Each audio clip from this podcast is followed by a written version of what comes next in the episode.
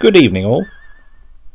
Recently, we've been having a noticeable rise in unlicensed podcasting in Dock Green. Usually, they don't cause much trouble. Often, it's just a couple of youngsters that are droning on about YouTube videos and the like.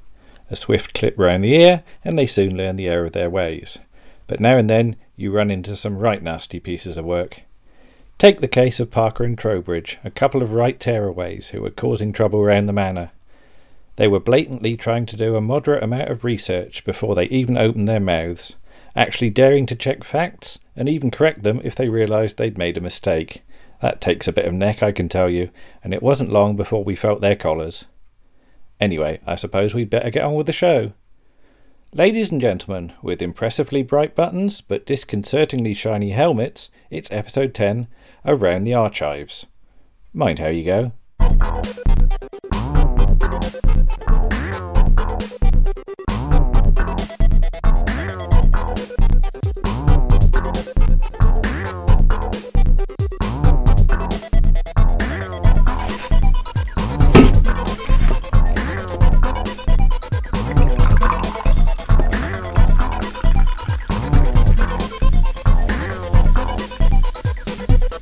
At half past six, we're going to see an episode of Dixon of Dock Green. Now, this was the first BBC television police series.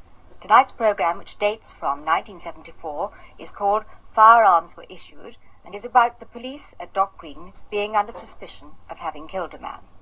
Following this, there's The Best of Dick Emery, which is a collection of interviews and sketches from the shows of the late 60s and the early 70s. And then Fanny Craddock. How many of you remember her? Ouch. Hello, and welcome to episode 10. Hello. Hello. Hello. I'm Andrew. I'm Lisa. Hi, Warren. And this is episode 10 of Round the Archives. Oh, Chive. Yes, I like chives. Okay. They're in the herbs. They are in the Oh. herbs. Yes, we are amazed to have reached episode 10. 10, And we're yes. very grateful to everybody who's helped us. Yes, thank you for listening, people. So we're trying to get as many old school, Hands. Hmm. old, old hands on the pumps uh, for this issue. So we got some old friends returning. We have. Um, Mm-hmm. But they will be later. But we do have Warren on the sofa. we do. Hello. Hello, Warren. And Warren, you're going to correct us.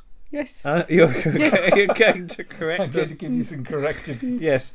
What is your correction about the Sweeney Okay. that, we, that we said? Because Um, we said it was filmed in Bristol. Bristol In Bristol. University, and that's wrong, isn't it? It Yes. is. Brunel University's in West London, a place called Uxbridge. Ooh.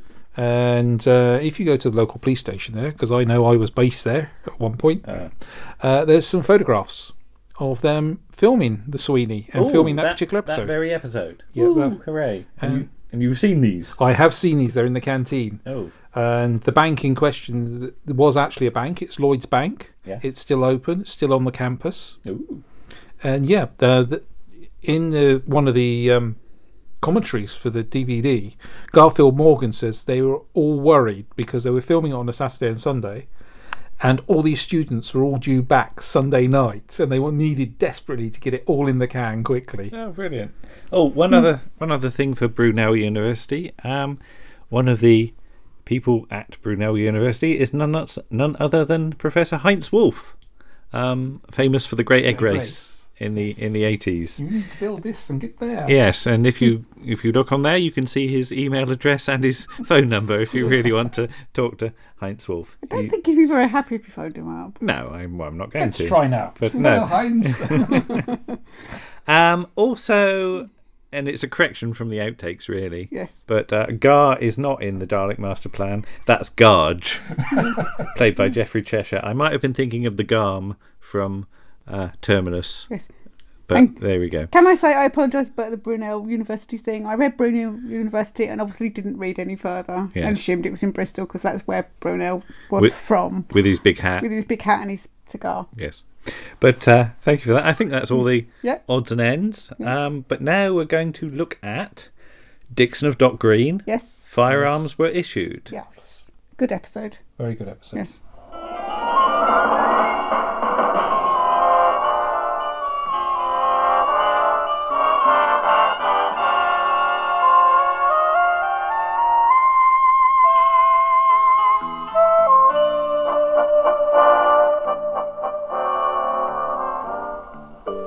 So, Dixon of Dock Green, firearms were issued. Yes. Mm. It's a good Or- episode.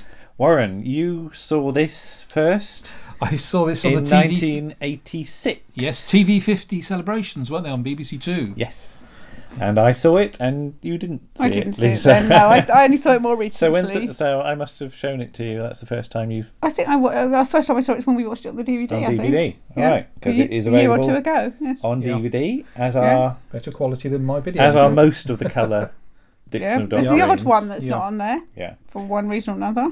But Dixon of Dock Green runs from 1955 to 1976. Yes. Um, there's a few dribs and drabs that exist from the 50s, a few Mm. dribs and drabs that exist from the 60s, more than I thought actually, Hmm. Yeah. having looked through the list on And quite a bit. missing that episodes. exists in the 70s. And there's, there's, yeah, there's, in, but the only season for which everything exists is the final It's the last final one. Hmm. one, Yeah. Uh, from 1976.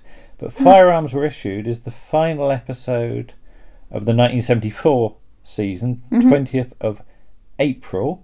Yeah. And if we just go into context again, hmm Doctor Who that night, because it was a Saturday night, Yep. is The Monster of Peladon Part 5. hmm Apparently, the Radio Times special, 68 full colour action packed pages, is on sale now, price Ooh. 30p. We Ooh. we should get that. Yeah. Um, Dixon of Dock Green is scheduled at six forty, Mm-hmm. running till seven thirty, and then it's followed by the Black and White Minstrel Show. Oh, so well, I there you think- go. I think we'll skip over that. Um, but it's an episode by a writer called N.J. Crisp, hmm and until I looked up N.J. Crisp, I didn't know what the N.J. stood for. Norman James Crisp, December 1923 to June 2005. And Dixon of Dock Green, he wrote 66 episodes of. Wow.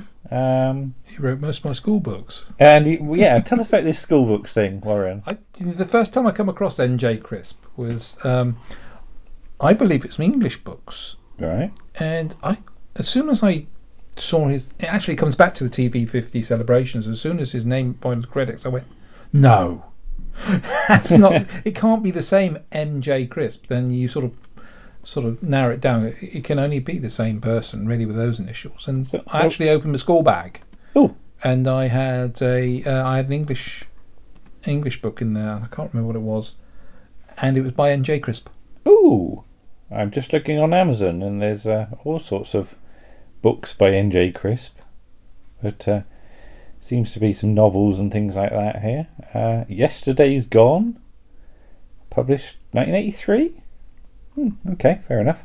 Uh, but yeah, he's written for Compact, High art indeed. High Art Indeed, R3.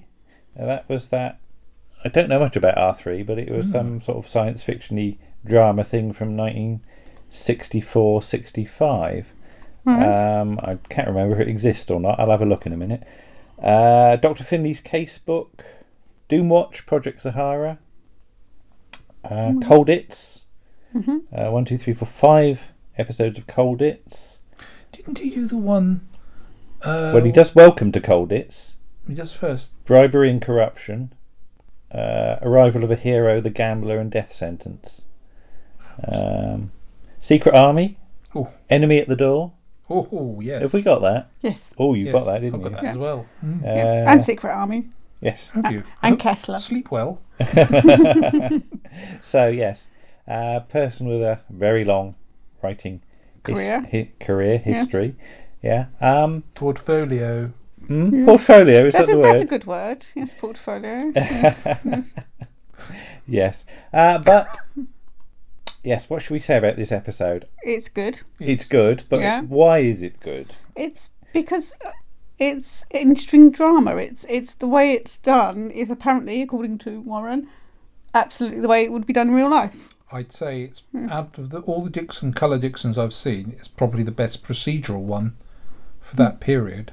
No, Would uh, be uh, uh, uh, Not the nail on the I head. think I think we should sort of explain Yeah. the background of the plot Yeah, here. there's been a robbery.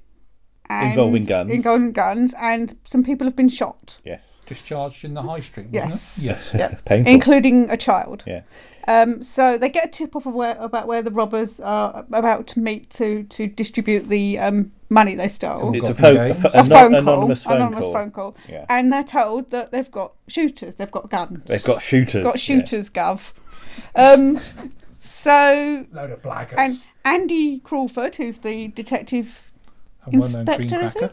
you detective inspector, He's detective inspector in this. Yeah. he decides that they should go with guns also in case there's a problem. There's a little detail here, though, that the guy making the phone call, his voice is a bit faint on Hmm. Yes. It's occasion. muffled, isn't and he it? has to cross some details out, Details out, and an write them address. in again. Yeah. He, he gets the address wrong, for Yes. example. That's an important detail It Uh, later is, on. Yeah, Okay. yeah. So he goes, he gets um, permission to Mm-hmm. take guns, and he goes to see George Dixon, who is the sa- station sergeant. Yes. And according to Warren, therefore in charge of the police station. He is indeed. Right now, it's clear in this scene where they get handed the guns out that nobody's particularly happy about it. It's so, a very grey. Warren, can you give us some more detail about why this is a realistic scene? Yeah, Dixon is uh, is a very jovial, lightweight, but we, as we were discussing earlier, it's the seventies can be quite gritty, but the realism kicks in when you're going to be given a gun. Yeah. They're not used to carrying guns. They're uniformed officers, with exception of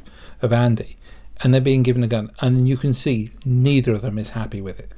Now, the procedure is he, George gets a book out, Ju- The guns are kept in the firearm safe. yeah, and they're numbered. They are all numbered sequentially, but the firearms are not issued sequentially. No. There's always a gap. So if you have four officers, as we have here, and there are eight firearms stored, you'll uh, you will always leave a gap Yeah. sequentially between And if issuing you and firearm. look when they write in the book, they get this right, don't they? they get the right. They get it right. It's not a case of somebody just squiggling a, lo- a line. They actually got the book looks genuine the yeah. the contents look genuine and Dixon authenticates he is the station officer he has responsibility on behalf of the superintendent who's authorised the issue of firearms to issue those firearms he is the p- only person in the station who can issue those firearms And he has to read out a statement, doesn't he? he re- receives a statement about uh, the, The use of them. the use and moralistic use of the firearms as well as their their practical application. Yes, you can only discharge your firearm if you have been shot at or other people are in imminent danger. Yeah.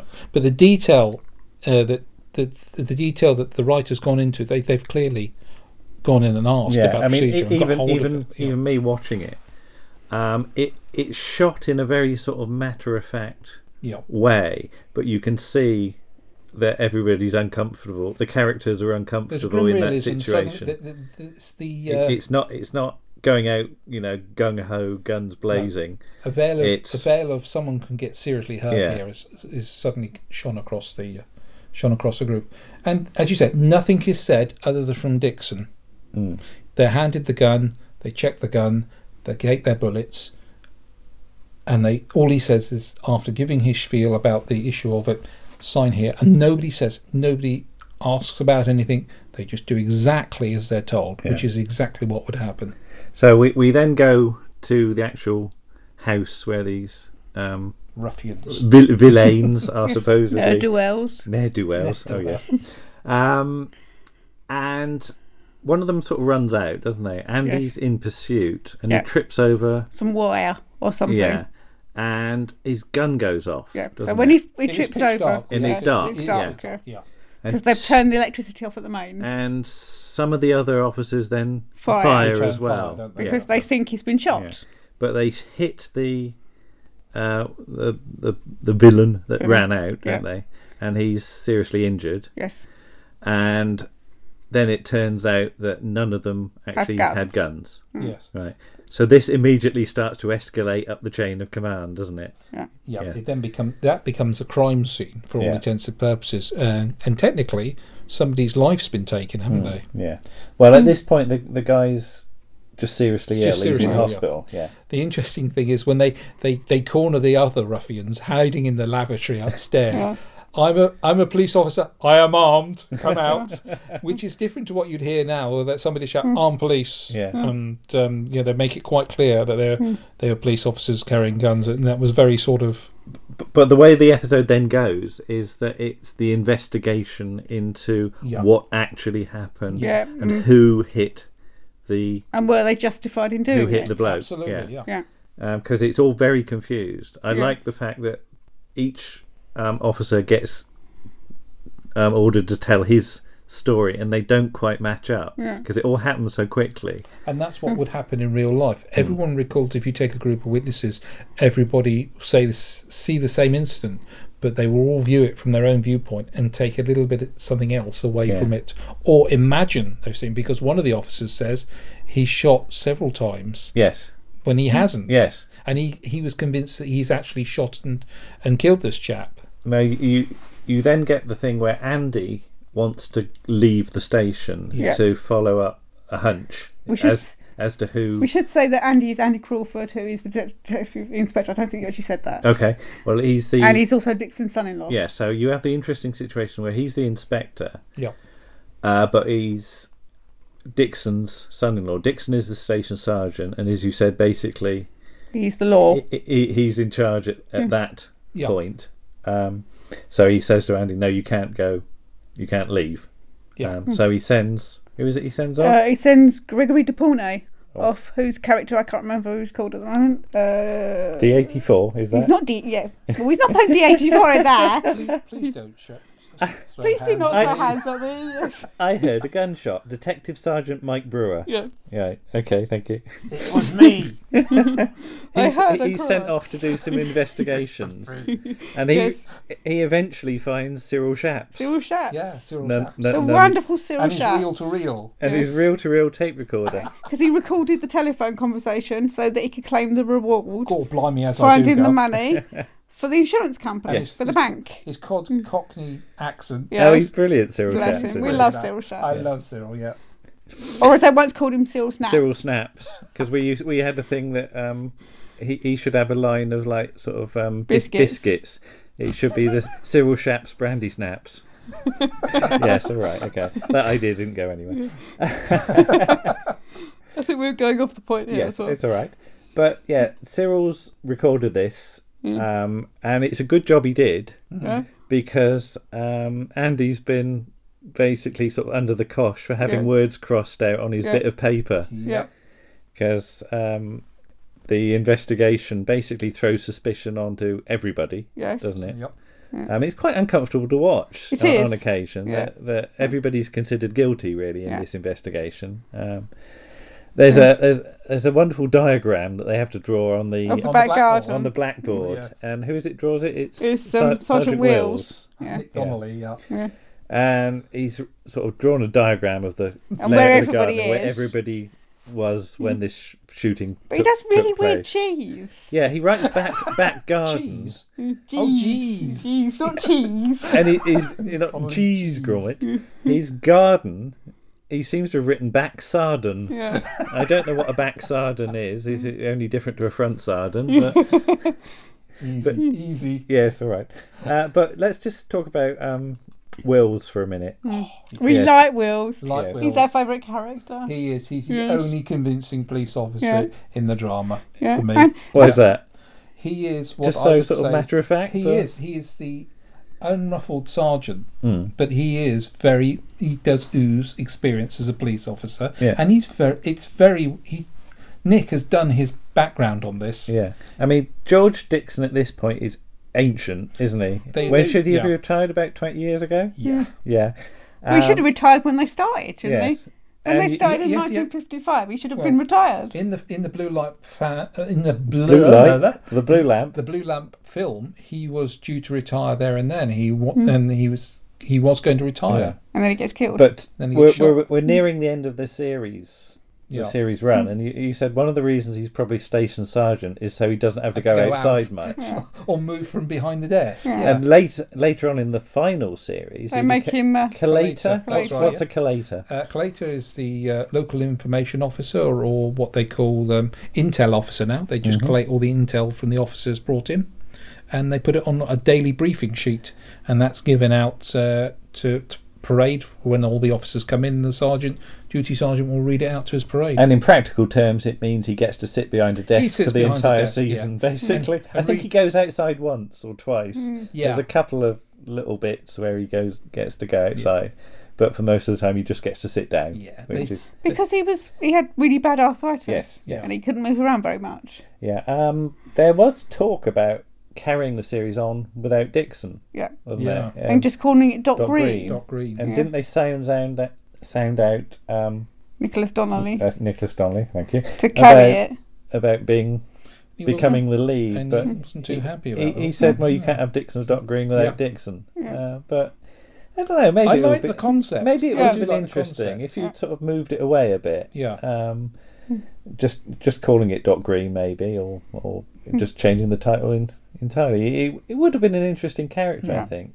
You've got established characters that've got Mm. plenty of mileage to go on them. Yes. I mean, the, the actual investigation eventually establishes that um, he was the one that Dead, that- Dead Eye Nick. Yeah, yeah, that, that he was the brilliant marksman that, But that, she that did managed to it. shoot him. Yeah. Mm. and I think it's quite nice the way it's shot in that you get um, filmed rather. I was gonna say the I was going to suspect. Mm. say no, the the pun videoed anyway because it's in the studio. They're all sat in the in the room with the Mm. with the uh, diagram on the black blackboard, um, and they all go out, Mm. and uh, Wills is left to sort of think about this, Yeah. isn't he? Yeah. And it, it just stays with him for a few seconds. He gets up and he starts to rub out the blackboard. Hmm. the blackboard. And the guy he shot was called Kendrick, I think, who's represented by a K. And Hmm. the last thing he rubs out on the blackboard is the K. Hmm. And then you cut to the titles, the end titles. I think that's. I said to you, Lisa, that's the way I would have shot Yeah. that Hmm. Yeah. Oh, too. And the other thing that shows how good Nick is is when the senior officer says to him, "That's a remarkably good shot. You should be very proud of yourself, Wills." And Wills doesn't react. No. He doesn't say anything because I think the realism is it's hit him. He's he's taken someone's life, Yeah. even in the line of duty. But um, he he doesn't say anything, does he? He doesn't No. react. Uh, I think the way he's played that is really good because now things, as you say, and that leads up to those last scenes where he's wiping the board and Yeah. leaving the person who was killed to last off. It's, it's a He's- very he's sat thoughtful there, yeah. Hmm. ending, Hmm. I think, and and it's it's a it's a very strong episode, and I can It's a see cracker why of an they episode, chose yeah. chose it as a as a repeat because there are some some episodes that you know there's stuff in there you you wouldn't dare repeat these Yeah. days Right. and i think we'll talk about that Another sort time. Mm-hmm. of stuff at another time Yeah. there is a certain episode baubles bangles and beads Bangles. Ooh, good grief. that we would l- i think deserves to be talked about in Yeah, its own on its in own- its own On right its own right. Yes. but firearms were issued is a very good representative it is. It is, yeah. episode if you And- want to Yeah. look at dixon that's a good one to start and I with, would think. say, going back to Johnny Wills brief, briefly, if ever you wanted a policeman on your side, he's the one. Oh yes, Yeah. Go Because on he's with your- rock solid, He is. and you know he'd do his best Yeah. to do what, to help you. And when he retired, he became a teacher at Grange Hill. He did didn't become a teacher Oh, at yes. Grange Hill, yes. He's a PE teacher, isn't he? Yes. Yeah. So you Blimey. get the Is story. that this line- after Bullet Baxter? Or? Yeah. Before Bullet Before, Baxter, I Bu- think. before, Before Bullet Bullet Yeah, Baxter. before Bullet Yeah. Baxter. And what's the link between uh, Grange Hill and Dixon? Oh, gone. It's What? gone that way. You know, the young, uh, the lady who's production assistant Production assistant on what? on Dixon. Hmm. On on this one. What's her name? Yeah. Oh dear, Bonnie. Production design, no makeup. Uh, I Not, haven't- not I haven't- Margot. I haven't It got might have it. been Margot. Yeah. I don't know then. I'm going to have to. It might have see. been Hmm. We'll Margot. have to come back to that. Yeah, Yeah. no We can't idea. find it right at this moment. We'll look that up when we do when we Hmm. But- do the thing. I should say as well, we've, we've talked about this before, but we think Dixon of Doc Green as an idea could be made now. Hmm. Yes. It'd be made as a period piece, Yeah. a la Heartbeat or something like that. You could either set it in the 30s when Dixon's a young PC, Yeah. or you set it in the 50s when he's a, an older PC or a sergeant mentoring Andy Di- Andy Andy Dixon. That's not right. Andy. Um, oh God, I've forgotten his name now. Andy. Andy. Good So- old. And I think they, y you're right there because they took that concept and threw it into the audio plays, didn't they, with David Yes. Tennant? they I was did. going to say because Yes. yeah, we there there was some audio stuff done. Was it just before David? Yeah, David became- Tennant yeah, does one series Doctor. and then he becomes the Doctor, and somebody else does the second series. Okay, right. They have to get somebody else Scottish in to do the Just- second series. Somebody else It's, Scottish. it's the first few episodes, isn't it? Because Yeah. it's Andy's first pinch, Yes. and yeah, yeah, Oh, we Which- should. We, we haven't and that's actually David mentioned. Calder. we that's haven't the- actually Dixon. mentioned the director of this episode. Oh yes, yet, Oh, it have is. we? yeah. it's it's um Via Lorimer. Via here, dear. Via, darling. They are. Via here, here. Um, Who never knew anybody's names. no, what, what's the story about um, Jenna and Callie or He- he- something? I think he called him. In Blake Seven, Yeah, he called him Jelly. What was it jam and jam and Jam jelly, and jelly. jam and jelly or something? Brilliant. Because there's the story about you, you could get Veer Lorimer to do your own stunts. Yeah, couldn't you? because Yes, he'd say, "I can't yes. do." You, you'd say, "I can't do that," and he'd go, "Yes, you can," and he'd do it. He'd He'd bu- roll, roll down, down the a hill, hill or something. and then you couldn't say you couldn't say no because he'd done it and proved you could do it. But yes, I, I mean he shoots it. I said in quite a sort of matter of fact way, Yeah, um, which I think really works for, for the episode. It's it's it's it's sort of more documentary Hmm. It than, is. than anything else. It's Yeah. not trying to be an action packed no, No. thing like the Sweeney.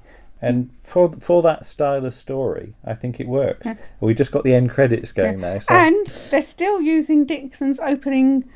yes, uh, you should. chat soliloquy. now. Solilo- solilo- we can't say that. Soliloquy. What the evening all? Is it in The garage? evening all. Good Oh, Yes, night all. Yeah. Um, no, just the evening all because there's a program on in on the BBC Oh, yes. in the daytime, and they About- use about that the back police. Oh. community policing, and they Alright. use that little bit of Dixon filmised. But hey, Mm-hmm. can't get away with everything. But yeah, Well, it also appeared at the end of um, Ashes to Ashes, didn't it? he did. Yeah, because that's what sort of Gene is, isn't it? Yes, Gene is Dixon. James Dixon. Yeah. There's some that that that, that really messes okay, Okay, with we, head. we apologise if you've not seen the end of Ashes to Ashes because we've just sort of spoiled it for you, Oh but right, okay. you shouldn't be listening in that No. case. Okay, well there you are. Dixon of Dot Green. Firearms were issued. A very solid episode. Yes, very good. Recommended. Yes. Very recommended. Now we're, we'll disappear, and then we're going to come back with Nick and Paul, who are going to have a debate about their favourite episodes of various seventies uh, series. Yes. See you soon then. Mm. Okay, bye-bye. bye-bye. Bye.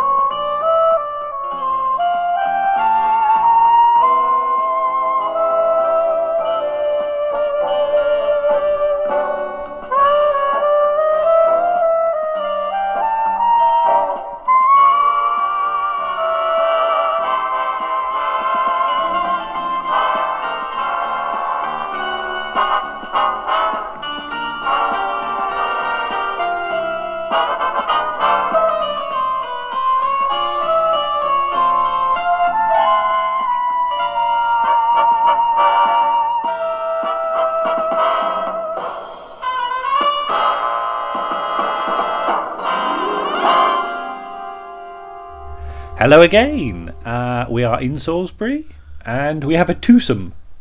well, we, including me, we've got a threesome.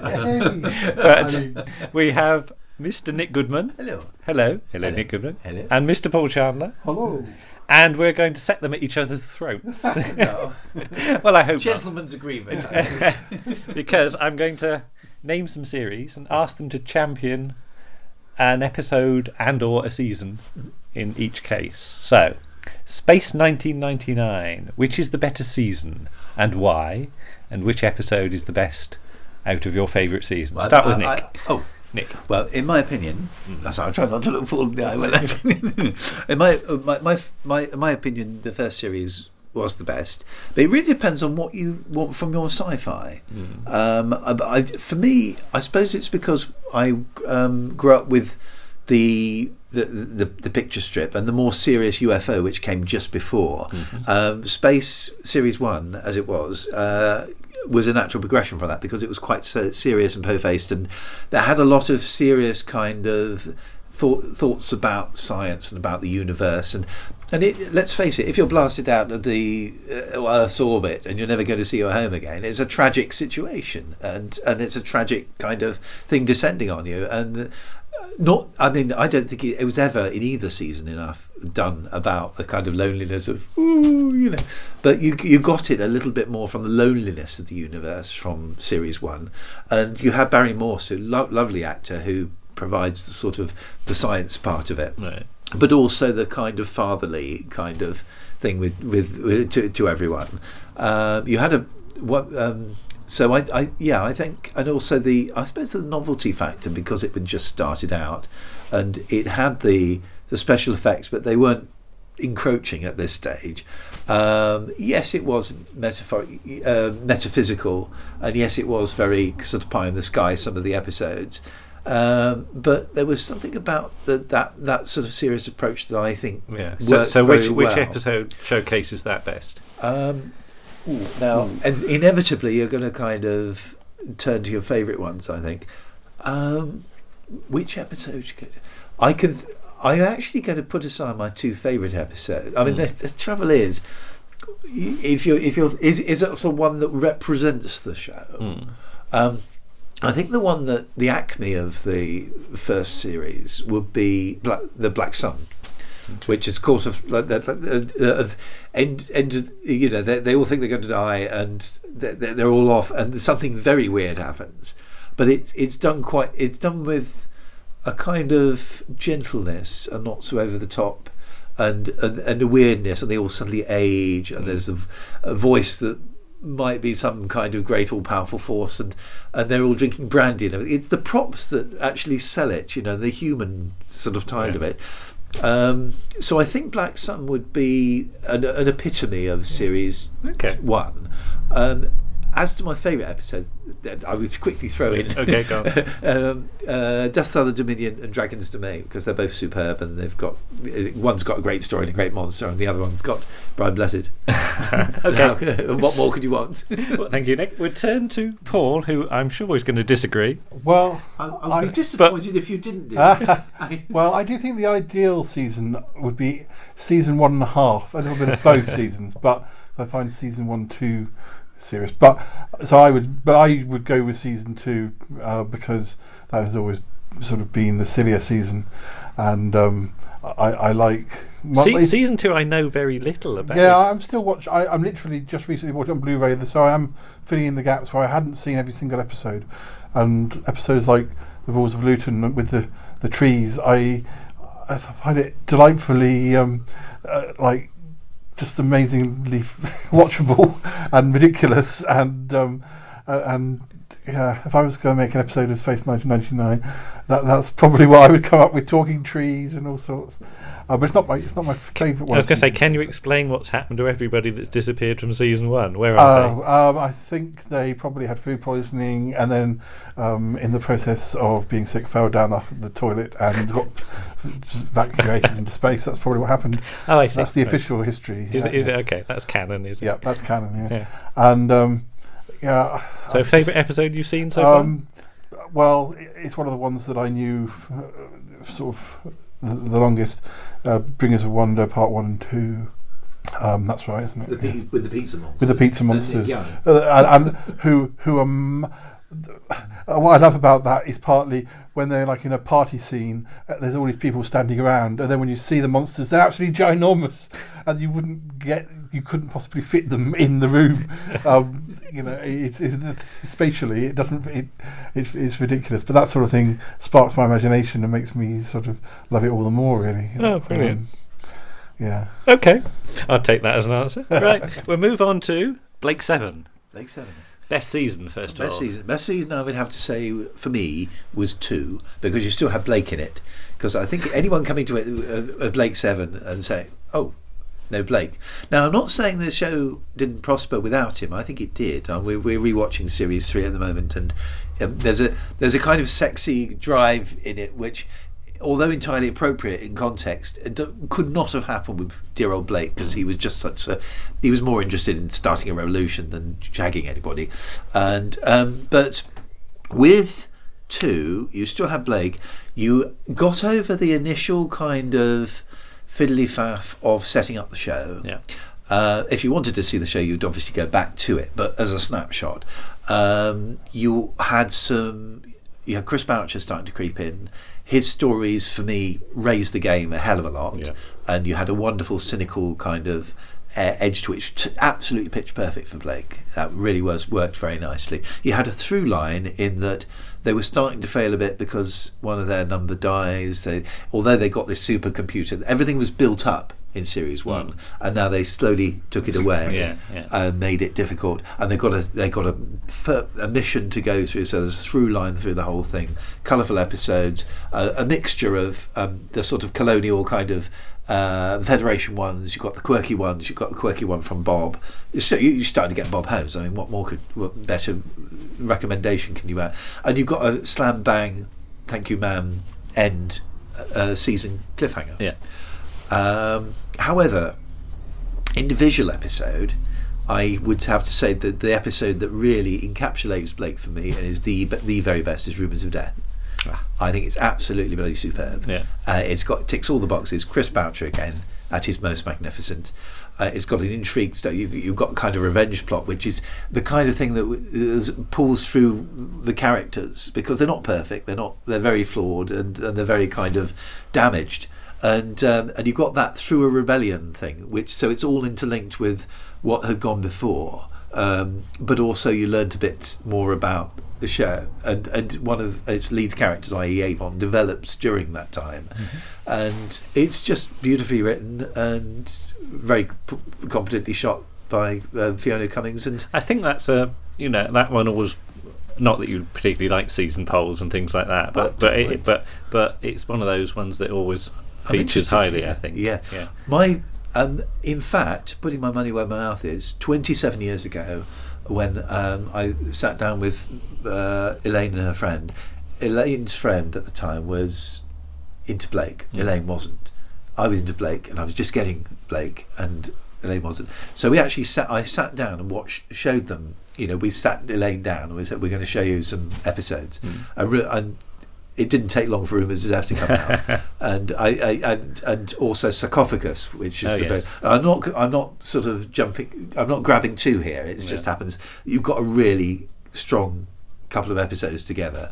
Um, again, both by Dun Fi- Fiona Cummings. Hmm. Um, but yeah, so that and that and that, and she left my house a fan. Ooh. Well, at least uh, uh, uh, wanting Yes. wanting, to see more. more. So I, I definitely recommend Rivers to Death. Okay. Right, Paul. Um, You've had a chance to think because well, I've no idea I- what you're going to say I- for this. Yeah, and I've not watched them from end to end for a long time, so it makes it easier in a way to kind of go instinctively what I would what I would like. Um, I'm not. I'm not really bothered that much by seasons one or two, and I'm not saying this deliberately. It's three and four that I like, um, s- partly because season four I actually remember seeing at the time, and the previous the early seasons I wouldn't have seen, but um, I just like so I'm used to the lineup from of sort of Tarrant and Dana, and um, I'm very, I'm a very big fan of Dana, particularly in season three. I think I don't like when they all get stuck in the um, the horrible, horrible sort of jumpsuits in season four. I think it's it's, it's a sh- it's a shame, but I still like those two seas seasons best, and um, it's just a good variety of, of stories. And I never really liked um, is it Ga- Gan? Is it, Gan, Yeah, I never really liked Gan particularly, and I'm never I'm not a Sorry, he big speaks highly of and me. I'm, Yeah, I was not- gonna say, you said well, you I'm posted sorry, the yeah. Christmas cards, Uh, And, haven't and I'm Bla- Blake, I find quite boring. Uh, I, I much prefer, uh, Tar- um, much prefer Villa and um, Avon, um, and I, I, th- I think um, Nick does know what I. I, I'm don't, interested to see if I'm right. I Uh, well, that I, I can't think of one for season three, especially. Um, even though I like the whole s- sort of, I like most of the episodes. So it's, so, it's difficult to find. so my my two favourite ones that I most have most often rewatched are Rescue and Blake, um, and Nick's guess right. Well, I guess I guess right. I, d- I didn't know you were going to say Blake, but in fact, as I was thinking about it, you you are. Um, I have to say, just linking into what Yeah. Paul was saying, um, the I don't. act- It's interesting concept. This Blake being because he was a diff. It was a completely different animal to uh, Avon and Villa and everything because he was he was more s- more focused on the mission than than he was on the personal development, which is why I think he came across a little bit boring. And I I, I, I didn't have a problem with him, but I would be interested to see. I don't think I think the show would have felt a bit stale if he had carried on. Um, I, i- if he had actually gone on the three, I don't think the show would have felt it was moving on. Uh, no disrespect to Gareth Thomas, he played it very well and, and it was a good character. But I would say yes, he did have a he did have a point. Uh, y- y- but uh, yes, I I, I, res- I rescued Chris Patrick. I was excited when this when he turns into the sea devil at the end. Yes, But, uh, it's kind of eerie as well. yes, The It is- music um, it's a when they're wonderful- down in the cave. or There's some whatever. wonderful, wonderfully written bits for Dorian. You know the whole the whole thing of uh, one of the group was killed before you got there. You know, and group remains by time and pain and the meters of iron. I mean, you d- what a brilliant writer. Mm-hmm. Right, thank you. Um, I'll stay with Paul. I'd written down um, the new Avengers, but uh, I'm going to expand it to the Avengers and all the new Avengers because I, I think I guess Apology. where, where your your Yeah. loyalties probably Well, lie. But I I'll, I'll haven't- say favorite era of the Avengers. Well, my favourite era, era, I do love, I do love the, the, the new Avengers mainly for, mainly for Joanna Lumley and um, Gareth Hunt, but my favourite era is the, uh, um, the Tower King era, which is um, uh, probably makes me a bit in the, uh, um you know, most people like uh, Emma Peel, which I which I do, but I think she gets overpraised and also in the colour season of the Avengers, it's very much affected by things like Batman by then. And I think a lot of the episodes become very formulaic. You can almost tell when, like, so s- second advert break, this point will have happened. There'll be a fight. It's a bit like some of the episodes of things like Buffy the Vampire Slayer. You know, there's going to be a fight at a certain point in the show, and and um, you know, I- I, I think they slightly went. It was off off sort of changed the form, formula or didn't have a formula when Tyra King was uh, was, was the assistant, and also I do like the sort of fashions and everything of of the la- the late sixties. And she's a lot she's Tyra's a lot more feminine. And I like the fact that she's bashing people with handbags, and, and I think uh, and I, I just love you know she's, she's I think she's such a great actress considering how young she was, um, and um, you know a lot of the excuses I've heard for why it wasn't successful, which blame her. I just think her a load of nonsense. I can't, I can't think that she, she could have been any better. And and also, you know, coming after a very popular assistant, you need to be different. You can't be the, the same. And you know, she was given some dud stories and given some really good stories. But overall, it's a really interesting era of the show. Um, I vaguely remember, didn't you film a few Avengers inspired bits for Well- uh, Sutton Park? I s- remember you doing high kicks and things well, like that. I can't remember if I did it for Sutton Park or whether we did it for Or was it- Retaliators, which was which was the thing that we did with our friend David, which Nick was involved in and Lane was involved in. I was very keen that we did a Tara King inspired title sequence, Hmm. and that that involved like running along a wall and falling off and things like that. Well, that, that's the title sequence of Tara King where the door opens and. Uh, and, and there's like a door standing in the middle of a field, and it's all very arty. There's no reason for it. I, I wanted to spoof that. Um, we might have done it for Sutton Park, but And you were going to have the, the somebody throw the rose as with the, the Yeah. Tara King titles, and somebody right. drops it or Or goes the ow, thorn, and, yeah, yeah, the thorn- the catching the thorns. Yeah, that's, that's definitely definitely wanted to do that. Um, as for, for for you know, you've still got a lot of the Doctor Who people involved in that season, and just the weirder the better, really. Things like Pandora and um, Wish You Were Here, and um, Because you've got think- Terry Nation as Yeah. story editor at that yeah, point. haven't Singing you? Majig, that's an interesting one. Th- There's there's, lo- there's loads of really interesting, really interesting episodes in that period. I mean, I think I probably like the black and white Emma Peel more than I like um, the, the colour Emma Peel, and I don't really bother beyond Emma. I do. I mean, I I, would, I usually th- consider myself a fan from Emma Peel onwards. I'm not that interested before then. Um, I own, I now own a box set of everything that exists, but I Well, bar one episode. yeah, yeah. And bar all the things that are missing, but um, Well, I mean the one that they found. Now. oh, they yeah. well, there's yeah. Um, so so um, as as for New Avengers, my, my favourite ones are mostly the the the obvious ones like Sleeper and uh, um, yeah, Sleeper and Target. Um, I like some of the late. I like some of the Canadian ones in season two, like Emily and um, the one in the tower block complex. complex and Mm. um, I, I can see that it was sort of I feel like it was sort of beginning to uh, it, it could have gone on to stro- even better things after you know had it continued I, I like the fact that it was it moved away from England and started being a bit more international I could, could have seen that going on had it not been axed or c- concluded Okay, thank you. Right, Nick. I, I will actually say uh, uh, to reinforce what Paul said about that. I actually thought Linda Hilson was the best looking Avenger girl. Even even I would I would actually say she was more attractive even than Joanna Lumley. So I yeah I I, I think she's underrated as well. But uh, best best story or period? Best best period sorry, of New Avengers or oh, New Avengers, or New Avengers. Um, I don't I will really include feel them as- well enough qualified to comment on the Avengers. I have to say, what I've seen, um, I would be tempted to agree with Paul. Uh, what what I've seen of the old Avengers, Yeah. I've actually I've, I've enjoyed Tara King as well, um, and I think there was one that stands out that um, was a was a comedy one, Dennis Spoon, of course. Yeah. Uh, stop me if you see this. Oh, one, yes, folk- yeah. There's two fellas, Yeah. and you got Bernie Cribbins, and you got John Cleese. and John I- Cleese with a load of eggs and- with yeah, clown that's right. faces on. yeah, Uh, and that was that was great fun. That was that for me was the new Avengers. I like that one, The- yeah. No, that was the event. Sorry, that was the That was the Avengers as as it sort of was. You know, it's ra- rather brave. That was quite a brave episode. But I was going to say, New, New Avengers is more. Yes, I mean, I Your- never your- heard of the your- Avengers when the new Avengers came Yeah. out. So- I remember it very well. so did you Oh, coming know out. why they were new?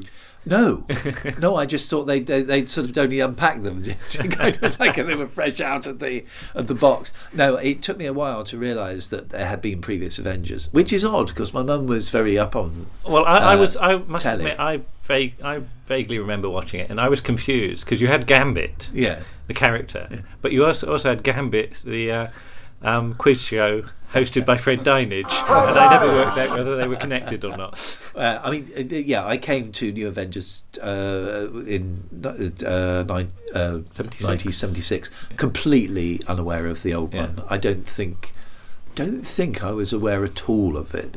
And um, it, I, I was instantly, I enjoyed all the banter between Purdy and Gambit. I loved all that stuff. I loved the the, the I loved the the bowler hat and steed, and and um, I remember even c- uh, g- giving my sister a cardboard cutout steed for Christmas. I just. I just I, I don't think she's probably still got it, but Uh-huh. no, New Avengers is definitely my era. Um, I respect the Avengers, the old Avengers, and I know that our friend Alan is con- Yes. is uh, a, a, a huge authority has written books about it. Um, but like Paul, I don't I don't think I've even seen any Kathy Gale episodes. Um, but uh, I've I've I, d- I don't really kind of but yeah new new Avengers I would I would So, sort of so zone in best, on. best story. best story it's almost appallingly easy but I would say it, it- and because I championed it for so long stayed up late to watch it begged my parents to let me stay up and watch it it's got to be Target Well, you've got a Deep Roy story. I've got a Just deep Roy. Yeah, tell, deep, tell us your Deep Roy story. well, Deep Roy, who played the little uh, diminutive sidekick of Pete Keith Barron in it, uh, there was recently put up on Facebook a picture of himself as publicity still from uh, from the show, and I thought, oh, I've just got to tell him. You know, I just I was just nuts about that episode. It turned well. I just put the the previous week I'd see Cat Amongst Pigeons. I thought that oh that was really good. Um, but Target, whoa, want to watch this every week. It's the best thing on telly. Um, and I said to him, you know, I whe- the wheelings and dealings I did with my mother trying to stay up late for watch this. And he said, um, um, you know, I got a target on you or something or something like that. You know, it was it's he's really good with fans. Yeah. And um, but no, I just think editing the whole idea is wonderfully it, it works in an action sense it works in a humor sense it works in a threatening sense and it's just so beautifully edited and you've got the sort of kind of almost war gamesy kind of setup with that Yeah. again in a very in a, the hot summer of 76 so you've got the- this like dreamy town and suddenly all these uh, people keep popping up and trying to shoot you it's just captured my imagination as a kid and i've all you know i still we watched it Because there's that, that the exploding police box Yes. shot. Yes, yes. Yes. Um, Joe, my friend Joe Bunsell was because I because it was shown around about the time I left school. I said to Joe, "You've got to." Oh, it's Target. You've got to watch Target. And, I said- and he said it was great, apart from the exploding police part. You, they killed the TARDIS. You know, kind of like, I don't think you know it was, but no, I just think it's it's it's got the lot. You know, and you've got Purdy uh, one for the dads, you know, Purdy shunting up the thing, and you've got a, a wonderfully icy villain with Keith Barron, Yes. and a wonderfully icy sidekick with Deep Roy. You got your old Bob Beatty, you got Ch- Bruce Purchase. You, yeah, it's just got everything. It's I, I, I cannot fault it. It's Smashing. just such a good episode. Thank you. Right, and finally, finally, um, Sapphire and Steel return very briefly to best Sapphire and Steel story and why, Paul. Well, I love the four parties, so that knocked out all the other. That li- knocked out four of the stories. um, I, I, I think I wish that there had been more. fo- I wish there had been more four parties, and we had more stories. Um, I, I so it's very difficult between the man with no face and the garage story. Um, I swing between the two because I do. It's weird because I, I was kind of quite young when they were screened, but my parents used to go out quite a lot for to my dad's work, and I remember having babysitters, and I think the babysitters probably watched Sapphire and Steel, and that's how I got to see them too. And those are the only two stories I remember. So that's al- obviously also going to sort of um, give me a sort of personal um, sort of nostalgia, but. I th- I think I'll go with the Garage story seri- story six, partly because I, th- I, s- I- when I've watched series four so, sorry when I've watched story four more reg- recently, I feel that it kind of the first two episodes are really good, and then it might sort of towards the end, um, I, I think it sort of tails off a little bit, whereas I think s- to story four. You just don't know what's going on a lot of the time, and it kind of builds up, and you're not quite sure how it's going to end, and keeps adding new little bits to it, and you get um, returning characters, and um, uh, and then and then the ending, of course. What, Um, what happens after the final scene, though? Um, they um, a, a door opens, and a podcaster steps through the door. And says, "Hello, this is the Shy Life podcast. Would you like to be interviewed? You're, Well, we you're haven't gonna got anything else to you're do gonna for be here- eternity." You're going to be here for eternity." and they just jump out the window. They just jump out the window. you know. I'm not sure. Other than that, Okay, fair enough. Thank you, Nick. Oh, um, again, Saffron's still a great favourite. Um, this is an agonising one, really. know. 'cause, I uh, know this was really going to be is difficult. a kind yes, of But I'm agonising holding one. a fake But, gun to your yeah. head. Um, I have just, I, I would love to be really brave and subversive and say Doctor McD because I Right. really, uh, that's just such a good story and entertaining and everything. But a, a, a railway station because it's the most frightening and uh, this ghost story you'll ever see, and it's it's just incredible and awesome. But I've I've got to be really strong with this one, and I would say, like Paul, I think the four parties are probably the most concisely written and, and, the, and the best. And for me, I, I, I, and- and funnily enough, I, I'm saying this having done a poll on the Saffron Steel site on Facebook, but um, I would have to go with Man with No Face because it's just uh, neat, frightening. Just like, it it just ticks all the boxes, and it's just a really, really spooky idea, and clever, and again, it's got a tragic. Fi- you you you had a tr- you always had a tragic figure in the best of the uh, Saffron Steels, but got in and and this has got one of the most tragic. There's several several of the most tragic in it, and it's just brilliant. It's uh, and and it's, it, and at the end, uh, at the end, I actually do feel that it, it does deliver. Yeah. Um, and you've also got the the possibility he might come back, which is Oh, yes, a, a 'cause he- very yes. fr- that lovely, very frightening end where He's he said, trapped, but they "Ta- say, get every yeah. picture of yourself, burn them, never have another taken. I think you almost have to. That that I, I I almost wonder what- how effective that was when you first watched it. I think that's more effective on rewatching. You Yeah. realise because you know That's such a frightening uh, line. when you That's- actually think about it, you've got Yeah. ti- and you've rewatched it a few times. You, Think- you, you, wow. Sugar, yes. Whereas when it was perhaps shown the first t- time, you, you, you might. Oh, oh, it's also, gone. it opens up a a- you know even that single line opens up a kind of thing is um, you've got e- e- even though that's that's that's just your picture. I mean, Mm. is is, he, is it actually you? Even if you died, I mean, it- it it opens up a whole lot of can of worms, and you just expect it to go. Hang on a minute, but no, it, it expertly done, and the show at its best. But there's, there's just so many good examples. Yeah. Although I have to say, the, the worst ones I think were not worst in that I don't like them, but the the, the, the one that didn't punch beneath their weight, I think, were cracking through, escape through a crack in time and creatures' revenge. I would say story three is the only one that I think Lisa and I feel is overstretched. I mean, We struggled. yeah, it is. It doesn't make any It's the sense ideas- whatsoever. I mean, it, it, The it- idea is running thin at that Yeah. point, I think. But And also, then to I come, think- come along with story four Yeah. afterwards, it being so much, Yes. so much better is. in, this, in the same way as you associate certain episodes of, um, of, of Blake Seven with me, um, I definitely say that there was a time when you um, were very much associated with sort of Story Five. Yes, But- absolutely, and I, I'm quite happy to be as well because again, I had a sort of frightening memory of uh, Felix coming through the door, all sort Hmm. of gunged up, and and I w- went through the door. Oh, oh, I wonder what that was about. Oh, too late, it's gone. and no VHS, nothing. So it was it was a good ten years before I nearly ten years before I saw that story. We've recently heard that um, you know Valentine Dial's doing the commentary on the cricket match. Yeah. he was actually in real life at that cricket match. Yes, I, Yeah, I yeah. suspected he might be. Yeah. But I, I, I do. you're Which quite- I, I, I'd only learned that a few weeks ago. Paul actually is is quite right. I, I do love that story. I think I think it's got it isn't it hasn't got the very skilled minimalism of Hmm. of PJ because PJ's got that kind of wonderful kind of spooky kind of touch. But I think in terms of putting a story together, one is a bit of a mess, Hmm. and three certainly is a bit of a mess. Um, and it's it's got some good nice bits, but they don't. It's less than some of its parts. I those two. appreciate the fact that you have actually opened it Yeah. out to other writers. Ju- Yes. Just, just to see what they do And- with it. and just, considering I just to think- be that brave Yeah. and say, well, Uh, you and know, have a considering go. that they only actually saw a couple of episodes, uh, that's actually quite good because I mean they, they actually do. There's a few things that that they don't do before, but, but considering they they're coming in on the show, um, I, I, I yeah I, I I I I'm very fond of Doctor McD. Oh, I- Right, well, thank you, right, very, both of you. Good sirs. yeah. Good Oh, one, haven't That's- Pleasure, that's- it's been yes, a that- and uh, let's do it again sometime. Oh yes. Wahahaha.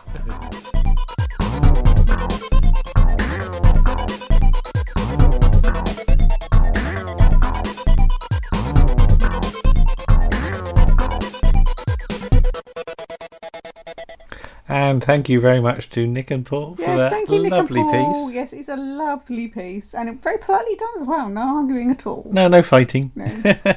No. Uh, Nick's recorded some other pieces as well, which will He be has. on future issues. So Yes. we've got lots of Lots stuff in the Lots can. of good Goodman stuff coming up.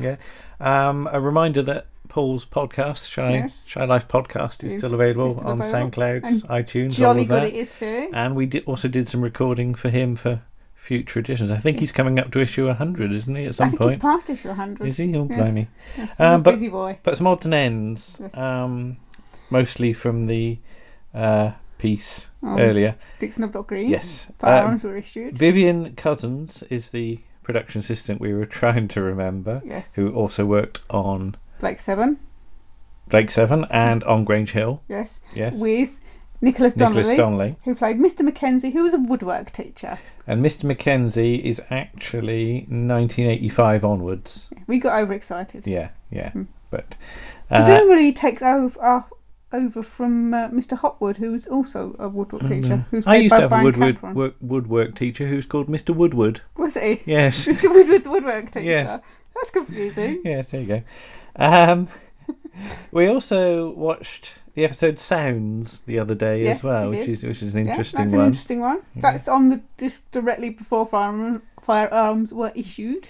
um, where they, they get a phone call and have to work Yes. out where it's Where come it's come from, from, based on the sounds based in on the, the, sounds in the background. background, yeah. Which That's is which is a boat, Yes, which you might get now, and um, and where an it is. industrial sound. Yes, that yes. They can't quite work out. Well, what we it won't give is. it away because it's, it's worth a That's why I watch. said I it was an think. industrial Yes, sound. yes, all right. And they get somebody in to tweak it. Uh, that the episode also includes the infamous BBC blankets. Oh yes, BBC blankets. which Mm. once you get your eye in for them, appear in virtually everything in the seventies. They're sort of That- darkish that's firearms were issued. you mean? Firearms were Yeah, issued, yeah. yeah. They're they're sort of darkish grey with Yeah. sort of red, sort of Stripe. stripe, thin red, stripe. yellow, Yeah. green, Right. black stripe at the And bottom. they're in every single BBC They're in production of the Dad's Army. 70s. They're in, uh, I think they're in Mind of Evil yeah, in they're Stanmore porridge, Prison. aren't Uh, they're probably in Porridge. They're in they? Steptoe. Steptoe because they're in Steptoe Yeah, one we, we um, watched and the So other to Bed, night. wasn't Yes, it? Yes. yes. Um, the Chase quiz show was on the it other was. day, we wasn't were it? watching that on Sunday. No, not Sunday. When was it? A few days ago. Friday. Um, it was, yes. And coincidentally, there was a question about where is Brunel University. So Yes. our, our ears pricked up at that, didn't they? We, they did. Yes. Um, I think that's just about it. Oh, that we did have um, a message flood in um, from Warren, who really liked my singing he? apparently, and he, he's asked Okay. that I should sing more in the future. Has he? Are you sure you've read the message properly? Although he seems to have spelt some of the words slightly wrong. right. And what he seems to have typed, and I'm sure he didn't mean this, Hmm. in capital letters with lots of exclamation marks, it says, Never let him sing again. Um, so I Right. don't quite understand what he means by that. Okay, I think, you, I I think know, the meaning's I know fairly he clear like- there. I know he loves my singing. Yeah. He's a huge fan. Yes. Mm, Mm. yes. Right, but what we wa- really wanted to uh, do now was just to spend a few minutes uh, to remember the late Geoffrey Belden. Yes, who passed away a couple of weeks ago. Yes. As we are talking, and it's the 22nd of May. Yes. But we are going to do um, Wurzel Gummidge Yes. in a minute. Yes. Um, The but trial of Wurzel the trial of Gummidge. Wurzel Gummidge, in of- in which, of course, he's superb as the Crow Man. But we'll Yes. talk about that when Yeah. we actually Get to do the that. piece. yeah. But let's just um, think of a few other things that we've seen him in or he's Yeah. known for. Obviously, I think um, Cat Weasel is Yes. probably his his biggest, you know, Yeah, and you superb at Cat Weasel. biggest thing. Yeah. So we watched the Wogelstone We did, today, yes. didn't we? Yes. Um, which is from series two. hmm Um, series two is the one where he's collecting all the bits of the, The um, Zodiac. The zodiac. Yeah, it's and got this, a bit this more is of a the one. linking theme. This is the one for Virgo. Mhm. Um, so you've got Kenneth Cope as the yes. guest his- star with, in his, that. with a wig. I don't Yes. know if he's, he's running a hot cut wig. and it might be on the right way if it is this time, but uh, but again, it's it's a it's a series, and we we should perhaps do Catweasel in more detail yeah. in the future. Yeah, we've actually got to Um, find it again first. Yeah, well, it's but, over uh, there somewhere. Um, but it really demonstrates just how good a cast you got in Yeah, in that. Mm. and it was played completely straight. There was no. They're not playing it as a kids show. no, they're are not they? playing it down to to the kids. There's a cat in that, isn't There's a there? cat in There's a that looks black like- cat that looks, like, our Martha. Yeah. Yes. We will put a picture of Martha up on the Round the Archives Twitter feed so that for those of you who want to see her, you can see her. We should put Yeah. one of Rose as well because you've been hearing Rose quite a lot. Yes. But um, you've got Maury Watson as well. it's Murray in- Watson, who also who- passed yes. away So, recently. yes. So it's Um, quite a nice little Els- tribute Elspeth to him. Gray Yeah. and Peter Butterworth, Yes. who are all the, like the regulars. and in and it. Tony Corton's in it as well. Oh, Tony Cornter, yes, yes. Yes. Mm-hmm. Um, but uh, there's a nice bit in that one where Catweasel comes across the big digging machine. Yes. and it's Yeah. quite reminiscent of what they do later in the goodies in in the new office.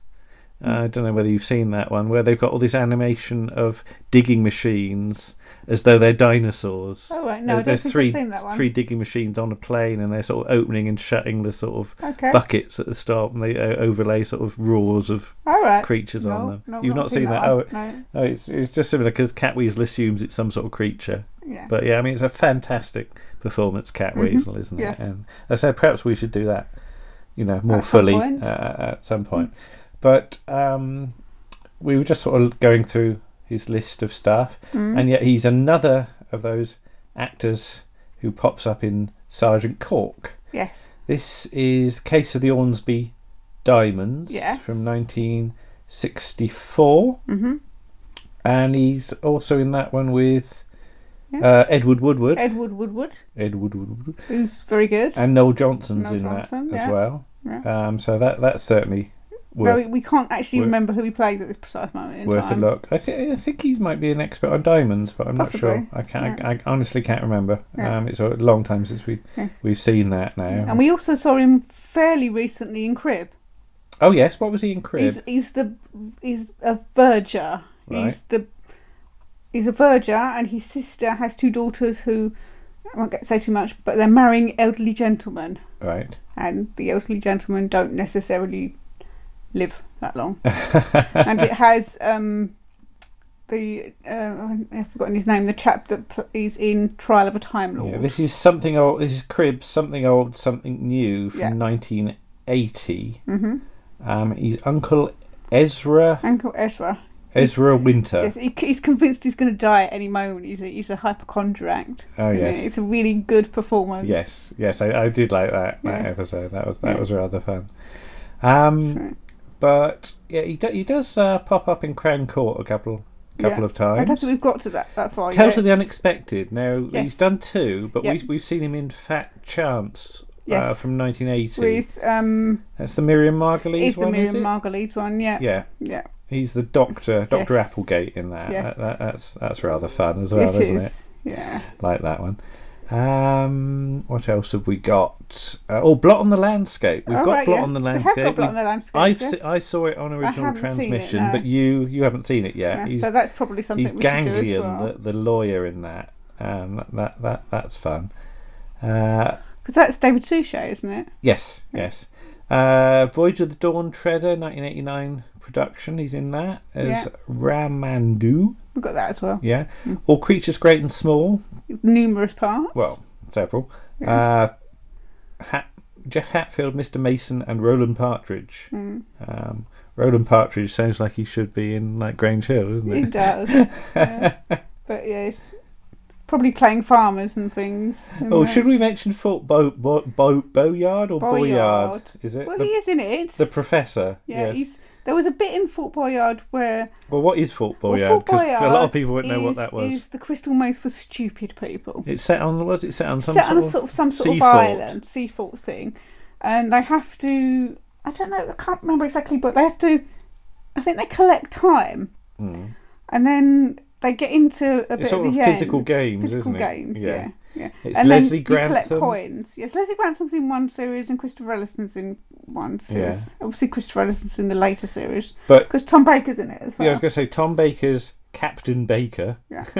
That's just to make it easier for himself. Yeah, and Jeffrey Belden's the professor, The and he's in Yeah, this basically, sort of room, he's in a isn't tower. he? Yeah, And And they they, go visit into him. this tower, and he he, he um, asks them questions and gives them clues, and if they can get the answer, they get whatever it is they're competing for. I forget what it is they're Yes. competing. I've never seen a whole episode. I've just I've just sort of You seen sort of- bits. you you tune in to see Jeffrey, Jeffrey Belden, Belden or and Tom then Baker, and turn then it you over. switch off because that was the Yes. good bit, Yeah. wasn't it? Yeah.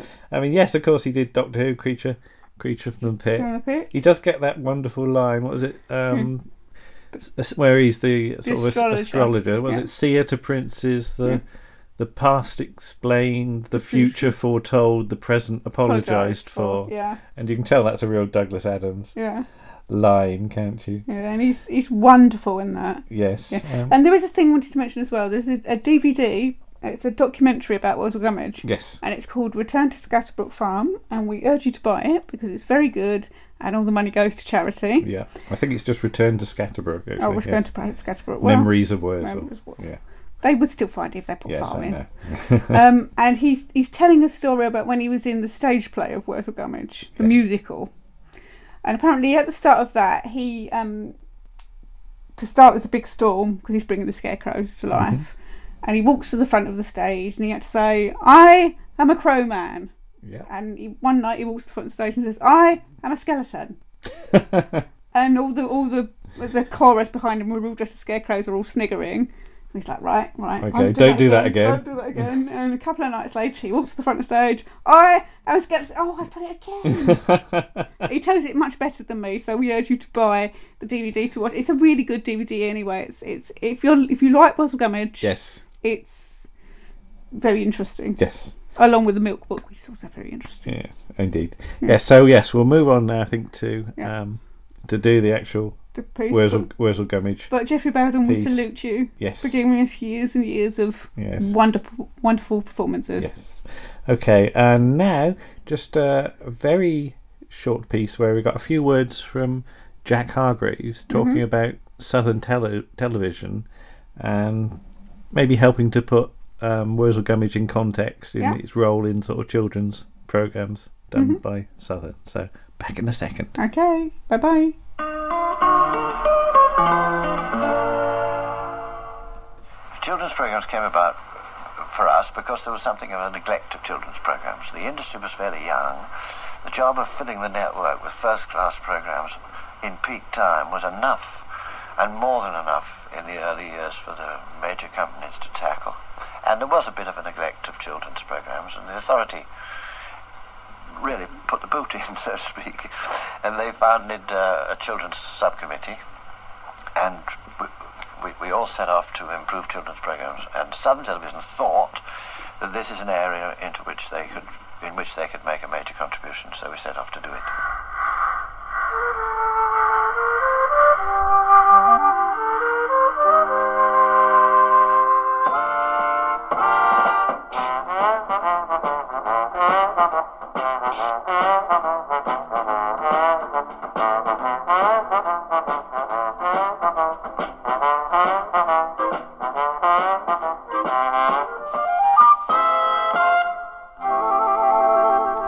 So, Wurzel Gummidge, Lisa. Yes, Wurzel Gummidge. Oh, there's a lot we can say about Wurzel There is a lot we can Gummidge. say about Wurzel Gummidge because it's not just a television No. series. Um, I certainly watched the television series when Yeah. it came on, but I, think was probably did already too. very familiar with the character from years before that Right. because I was lucky enough to have two of the books Right. as a kid. I Mhm. had um, the books Wurzel Gummidge and Wurzel Gummidge and Saucy Nancy. Right, Um, so I already knew the character. right. Um, but we better, as usual, give a bit of background. Well, Wurzel Gummidge is a scarecrow. A scarecrow who comes alive, Comes and to he life, yes. features in ten original books okay, written by Barbara Eufin Todd. The 1st Mm-hmm. book is simply called Wurzel Gummidge yeah, from 1936 all the way through to 1963 when you get Detective Wurzel Gummidge. okay. Um, I sort of got a bu- bit of a bee in my bonnet a couple of years ago, didn't I? And I was Yes. determined to collect all of the books. Yeah, we managed to track them all down. Yeah. Most of them are quite easy to get hold of Yeah, there are a couple though Um, that are a bit harder because a lot of them were reprinted in the 80s when the when the series had when the gone series was, was being broadcast. The ones that are hard to get hold of, though, are more about Wurzel Gummidge from 1938 and Wurzel Gummidge Takes a Holiday from 1949. Hmm. Yeah. And those are the only ones where we spent a bit of money out. Yes, I had to spend a little bit Yeah. more to get those. I think Wurzel Gummidge takes a holiday, and it's a lovely. It's quite a thick book actually. It It is. yeah. came as a hardback, and that was about Yeah. twenty quid, wasn't it? Yeah. Because it was a collector's Yes. proper piece. Because that has Mm. never been reprinted. No. Um, so that that one is is, is hard to get hold of, but Yes. Mm-hmm. we, we managed it in the end, and I was very pleased. Um, but the books are quite mysterious and magical. Yes. Um, so he's not a wizard like it says he is on the back yeah, of the there- modern there's, a, day there's, a, reprints. there's a modern day reprint. It says Wurzel Gummidge is the scarecrow, and he's also a wizard. No, he's not. No, it's just because Oh. it's to tie in with all the Harry Potter stuff. yeah, but Oh, he's just not a an wizard. excuse to sell Because he doesn't bring sell himself books to life. under false pretenses. The Grey Man brings him to life, or there is another version Mm. of it, isn't there? But when the series started, um, it was a bit of a surprise to me the way they did it because, as I said, I'd read two of the books, um, and to me they were always quite creepy. Yeah. Um, they were they were quite dark. Um, I'd just like to read a little bit from Earthy Mangold and Wurzel Gummidge, uh, which is from 1954, Okay. which is talking about Earthy Mangold and when she first comes alive. Right. Because you have the things that the scarecrows are effectively born, Yes. they're put together and they come to life for the first time. So let me just um, read this. Oh, Upsidaisy and Hannah Harrow are other scarecrows Yeah. um, in this scene. Oh, Mr. Gummidge, interrupted Upsidaisy. Oh, Hannah Harrow, the new scarecrow's starting to stir. It was quite true. The sacking skirt and cloak of the new scarecrow began to stir faintly, as though they were being fanned by invisible breezes. The sprouting potato shoots that made her hair turned to a brighter green. The twiggy fingers clutched the air and then spread themselves gently. The hawthorn bough legs rustled as softly as a hedge in springtime, and the little scarecrow smiled. As she did so, the birds in the distant rookery made loud protests. Oh, aye, announced Wurzel Gummidge. The new scarecrow's come alive now. The rooks say so. Whoa, that is It's quite freaky. that isn't is that is Yeah. magical and creepy and weird. Yeah. But you can see exactly it? how Yeah, you see shoot how you that. shoot it. You start with the hands. yeah, and that, move up the that- body. that, just and- punches up s- images Yeah. in my head. Or maybe you start at the feet and go up the body to the hands, and then, up and then the, body to face head, and you moves. Do the little smile. Yeah, but you could s you could terrify kids with that. Hmm. You could couldn't terrify you? kids with that, yeah. Um, the the first book, Wurzel Gummidge, has Hmm. got some lovely illustrations Yes, it has. in it as well. And there's there's a bit late towards the end where the scarecrows are going to war against another scarecrow. Mm-hmm.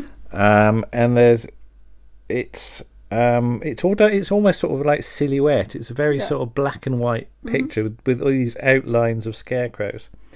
And if you look carefully Mm. in this picture, one of them appears to be like conjoined twins. Yeah, it's got two bodies, but It's one got leg each. two bodies which have sort of separated. Each body's got one leg. It's got an arm on one side and an arm on, and two heads. And two heads. No. And that, ooh, if Yeah. you tried to do I that, don't think you could do you, that couldn't on do that on television. telly No. without a load of CGI and stuff. very so, scary. so thi- Hmm. thi- these books, ooh, they're, they're- if you've not read the books, You should read the books. se- seek out at least Wurzel Gummidge, um, Which is the probably the first easiest one. one. to get. Just ignore Yeah. the stuff on the back about being a wizard. Yeah. Wurzel Gummidge and Saucy Nancy is very good as well. Yeah. Um, But she's not like Barbara she's Windsor. not like Barbara Windsor is in the in the TV show. Um, but yeah, she sort of she, she she she always points out to sea. She's got this Yes. outstretched arm Yeah. that points to the sea, and she Mhm. chews tobacco, and Mhm. her she's got a like shawl that's made out of fishing net. Fishing and, net, and so- yeah, she she actually, um, having just seen uh, Knock Knock in Doctor Who with the wooden. wo- Yes. Mm-hmm. woman character in that that's very much That's how, how- how she would look. how saucy Yeah. nancy looks in Yeah. my head that she you know she is wood and Mm. you can see it in her face all Mm. the time um, but yeah but yeah then the tv show sort of comes on Comes along, yeah. Mm. and you have you have to change the books for the tv show Yeah. there's no question 'Cause of it can't be that scary. It can't be that dark. no. Um, in the books, John and Susan are very much the characters you identify with. You Yeah. see Wurzel Gummidge through, their, their eyes. eyes, yeah. Th- John and Sue are not in all the books. You get No. other identification characters Mhm. uh, later on.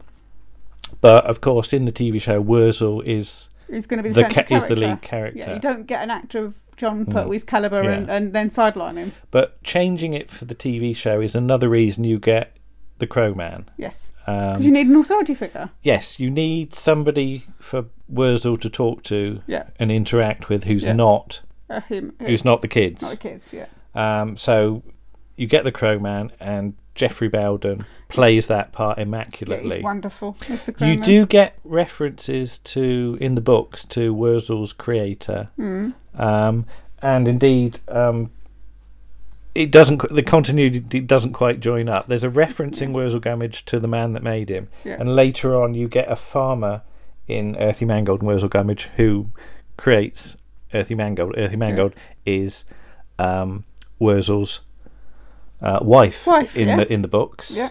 Um, in the original books, Hmm. Aunt Sally is literally his aunt. Yes. She's a scary, authoritative, Yeah. rather nasty au- aunt figure who's got three legs. Yes. Um, Is she like a, a sort of Jeeves and Worcester aunt? well, I, I I think she's like a David Fisher aunt. Do you know what I Yeah. mean? David Fisher, when he used to write Doctor Who stories, he Yeah. used to write these evil female characters. So she's like the sort and he of, used to um, say they yeah. were always based on a succession of aunts. horrible aunts that he had. um, so yeah, Wurzel isn't in love with Aunt Sally in the No. books. He's petrified of her, Yeah. and she is his aunt. She's not a potential uh, wife for for him or anything like that. And, she, and he should go. You should have gone off with Dolly Close Peg Oh. in the television series. Oh, you, anyway. you- what was it you said that um, Wurzel's obsessed with Aunt Sally because men Yeah. can't see a good thing when they see it? No. And, No. and Dolly, Dolly Close Close Closepeg Peg. absolutely adores him, Yeah. and she would be really good for him, and she would look after him. But he likes being treated badly by Aunt Sally. Oh, I see. All right, okay. Yeah. I, can, I, I can- didn't say all men. I said some men. I, I was going to say, yeah, because. Uh, Anyway, I told you I'm Earthy Mangold. Anyway. are you Earthy Oh, Mangold? I'm Earthy yeah. Mangold. All right, okay. Because she likes animals. and Yes. I like animals. Right. Um, oh, talking about Jeffrey Belden. Yes. Um, I, one thing I did miss um, is that his appearance in the Porridge movie as the governor of the Mhm. prison, he gets one of the best lines in in that film, where they're talking about a, a celebrity football team that's Yes. going to visit Slade Prison, Yeah. and he's he said, "Didn't we hear something from that comedian uh, Jimmy Tarbrush?" Hmm. And Maca- Mr. Mackay leans over and says, uh, Buck, sir. Hmm. Oh, yes, Buck Tarbrush. Yeah. And that He's has got- me on the floor each time. He's I- got no idea, is Yeah. he? He's, he's, But Mm. but let, let, let's, um, let, let's move on to the actual episode we're supposed to be talking about, which is the Mhm. trial of Wurzel Gummidge. yes. Um, this one, I think, is very good, not just for John Pertwee, but No. for Jeffrey Jeffrey Belden as Belden, well. yeah. And you get a succession of scarecrows. yeah. You get uh, Bill Maynard as Sergeant Beetroot. Yeah. Who I'm surprised has got any straw left by the end of it because every time he moves or. Because he salutes, because he's Yeah. a soldier, isn't he? Yeah. He's dressed as a But, soldier. but, but thema- sort of in sort of thematic terms, this one is actually quite dark. yes, because you get this you, you get this sequence where the Crowman summons all the All the other scarecrows, scarecrows to stand trial over Wurzel to, to be the jury. to be the jury. Yeah, or be the sort And of you witnesses. get you get these shots of these scarecrows lurching through the fields. Yeah. There's a sound of a tolling bell, Yeah. Mm. isn't there? And some some of the shots have got gravestones in Yes. it, and if effectively it's shot like a A zombie film. Yeah. movie, isn't it? The only way you would make it any darker is if it wasn't quite such a bright sunny Yeah. day when they if shot you'd filmed it it. at night, it would Yeah. have been petrifying. Yeah. There is a um, video that somebody's done on YouTube where they've taken a load of scary shots from Wurzel Gummidge Mm. and put some scary music on it. They've called it Halloween. excuse me. March of the Scarecrows. Yeah. And I showed, I sent this to somebody at work Mm-hmm. um, who'd never seen Wurzel Gummidge.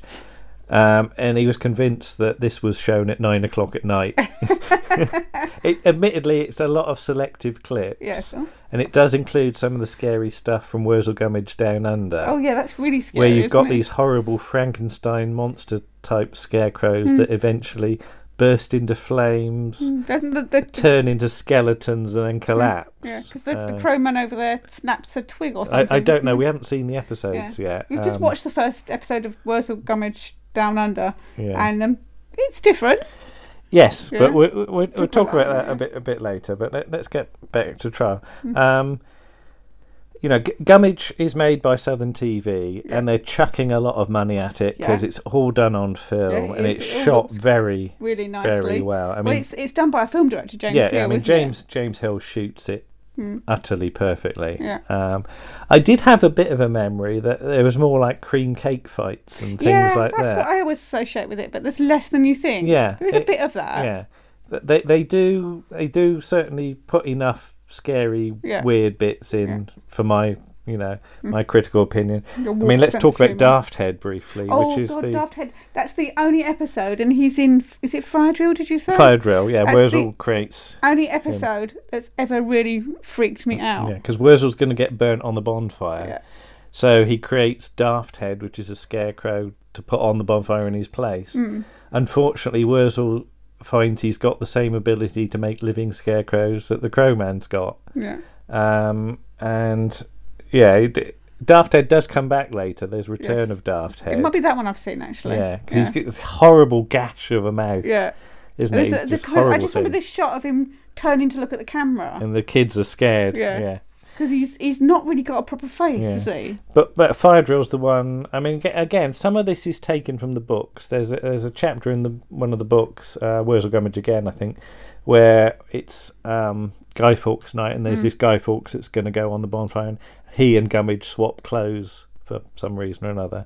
But in Fire Drill, Gummidge basically his entire body gets burnt alive, and all that's left is his head. Mm. And the Crowman has to make him a new head, a new body to go with what remains of his, you know, what his head. And he says, "Well, I've given you new arms and a new new legs and a new bod, new stomach, but never all at the same time. So the, if this doesn't work, you know, don't come running to me." Basically, so that's quite dark as Yeah. well. Um, I hope they took his Robin out before they burn it. Oh yes, the robin flew away. I think it wasn't stupid. Yeah. but yeah, tri- trial. I think you know if you compare Trial of a Time Lord and the Trial of Wurzel Gummidge, Yeah. there's more scary bits per minute in Trial of Wurzel Oh, yeah, Gummidge. yeah. It's not so brightly lit for one. Yeah, I thing. mean all this film stuff does help. Mm-hmm. Um, but yeah, this this the the varying scarecrows that you get in this one. I mean, there, there's this really tall one, isn't it? So Yes. played by some bloke who's seven foot six Yeah. or something. and, and they that- just shoot it really low. They put the camera down virtually on the ground to make him look even taller. But but Gummidge is on trial for various things, including knocking the crowman's Crowman's hat, hat off, off. with a potato, isn't Yes. it? Because the way it's set up is that um, He hears the, the farmer talking to a salesman, doesn't he? yeah, he- and he's going to replace He's thinking about replacing him with an electric crow scarer. yeah, and sort of G- Gummidge realises he's better pull his finger Yeah. out, so he starts chucking potatoes Yeah, at the At the, at the crows. crows.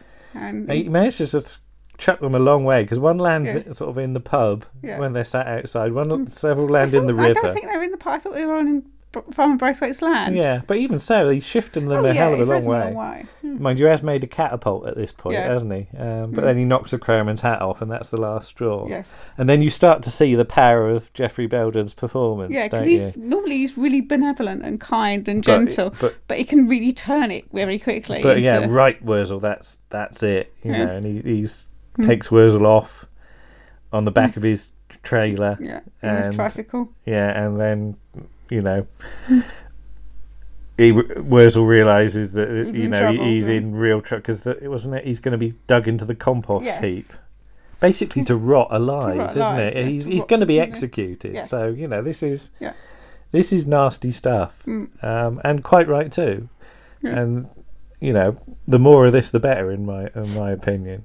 I'd always say there's there's a great um, scary movie to me to be made in Gummidge. Yeah, and- because didn't they, they announced a while back they were uh, uh, they were going to make another television series or a film? Yeah. but nothing much has come to it because I think the rights are all tied yeah, that- up that- that's the- somewhere. yeah, that, that, that's the trouble. It's probably Um, because it's South, because Southern that made it doesn't exist. doesn't exist. Yeah. So it's like where do the rights go? The TV Who holds rights the or TV film rights right- to it? I, I, I wouldn't even pretend to So to sort of work that you know, work that one out. But I mean, the TV show, the original run of it is, Hmm. um, you know, I think I think it was successful pretty much from the start 'cause the first series is February seventy Mhm. Um, series f- goes through to series four in December nineteen eighty one. Hmm. And December nineteen eighty one is unfortunately when Southern lose their license, their license their to franchise. to, to broadcast. There's even a Mm. Christmas special, cup of tea and a sli- slice of cake from December 1980. Mm. Um, this this is the one where they covered, I think it's Lymington.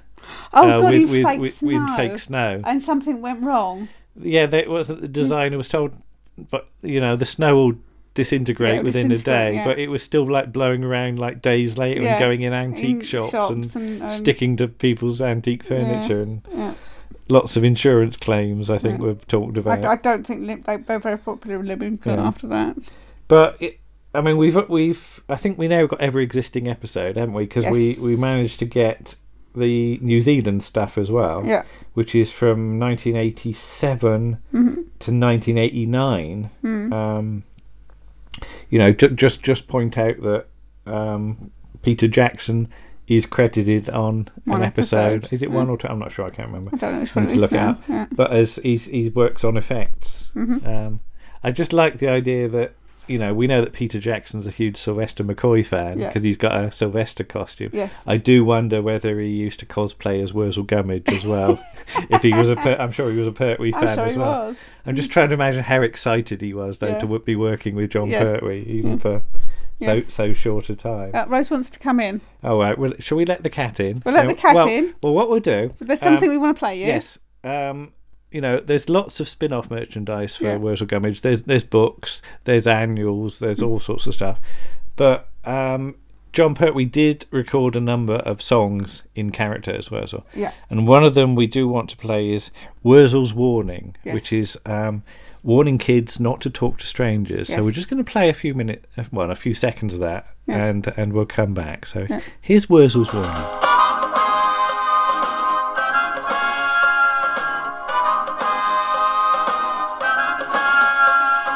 Never ever talk to a stranger. We all know strangers mean danger. No matter what is said, you could just end up dead. Never ever talk to a stranger. If they offer to take you for a ride, then that's when you run away and hide. Cause the things that they may do will scare the life from you. So remember to avoid a stranger.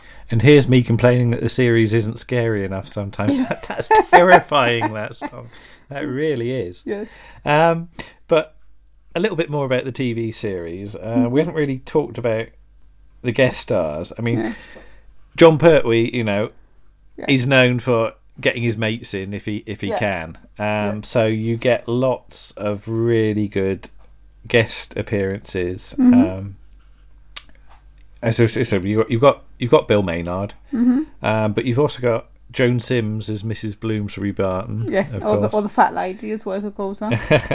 Michael Ripper Yeah. uh, is is in there. Lorraine Chase is Dolly, Dolly Closepeg. Close Peg. Hmm. Yeah. Bernard Cribbins is Jolly Jack. Yeah. Um, I haven't seen the episode. No, I don't know what episodes episode he's that in. is. Hmm. I think there's one uh, uh, in a fish and chip shop or something. Oh, he, right. he's, he's a sort of figure that's out out stood outside. Oh. Cup of tea and a slice of cake has got Billy Connolly. Yes. And a load of other Yeah. Scottish scarecrows. Uh, Beryl Reed, Yeah. I think, is Wurzel's mum. Yes.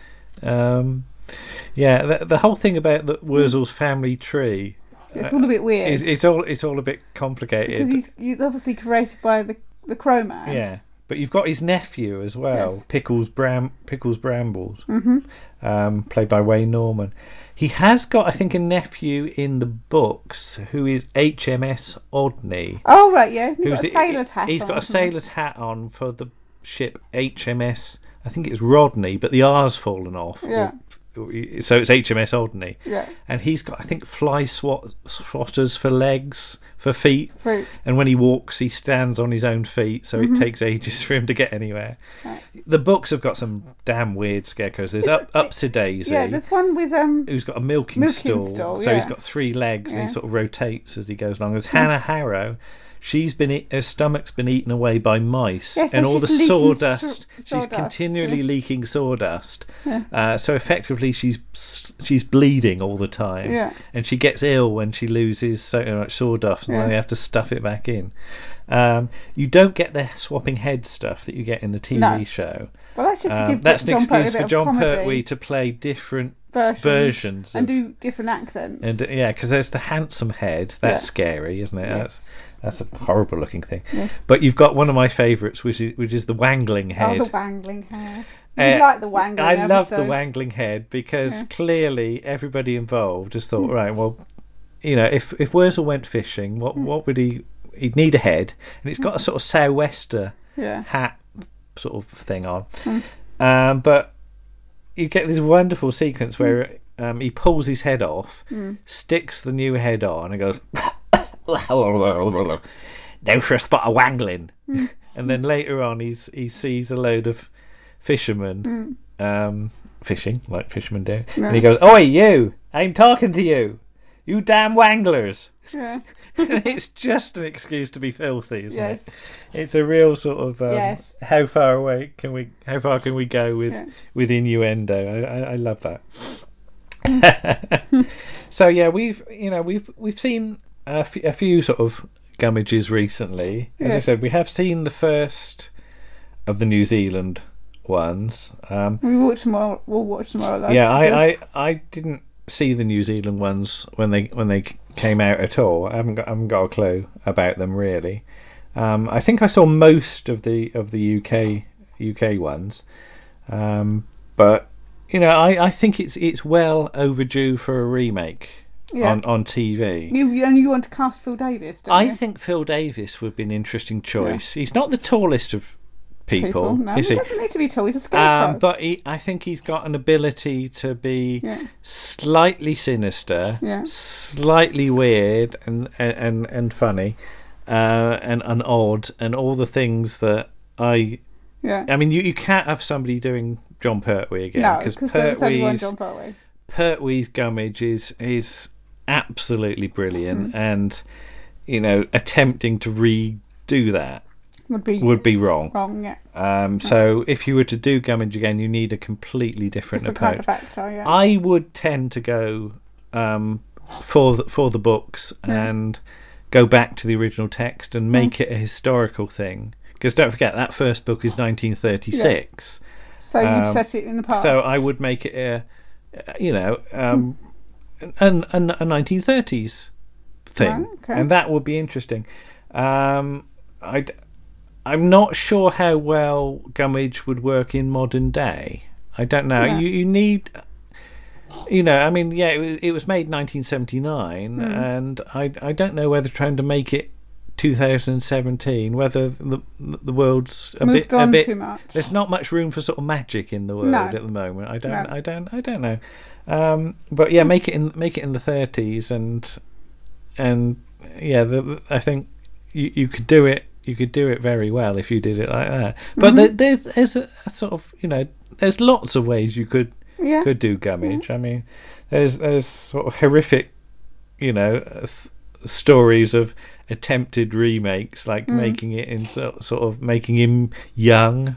Oh Uh, yeah. yeah, there's, Yeah. Mm. uh, uh, that- there was that sort of supposed American um, thing where he was like a sort of a teenager or something like that, and that that's But just that's the, why would that work? That yeah, wouldn't that- work. Mm. No, Gummidge has got to be mysterious Yeah. and, and, and, and old. He's got to have, as Tom Baker would say, he's got to have secrets and Yeah. things like that. And, and and you want you want you want it's that mix of magic and comedy and grumpiness, Yeah. and he's got to be odd. Yes. And you know the the TV show nails that in in one very good way. There Hmm. are other ways you c- you could do it. Um, Yeah. But he's not good looking. He's not. no, I mean uh, Hmm. the, the, the the the the illustrations in the book. He is very much. Hmm. You know, he, he his neck is a is a pole, Yeah. and it, it's a it's a vegetable stuck on top of it with a gash for a mouth and eyes and all that. And Hmm. oh, Um, he does look quite friendly on that version. yeah, that, that that that one's nice. He's got sort of bottle straw boots, Hmm. as, as they call it. Um, there's the, there's, the- there's the bit that I read you from from one of the books where he's stuck in the chimney and his feet are on fire, Oh, isn't right, it? And yeah. that's quite that's quite horrible. Yeah.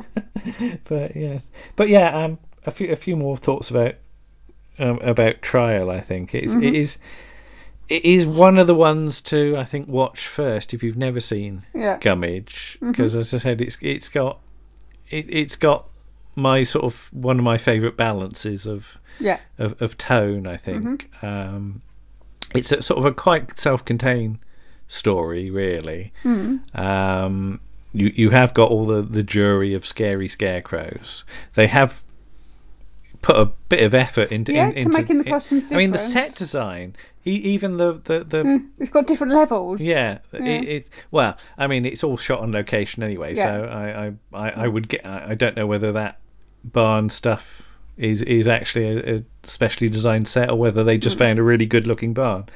Um, don't know, but yeah, it's it's just just a fantastic series. I think um, is. The, the book. We have to mention the book.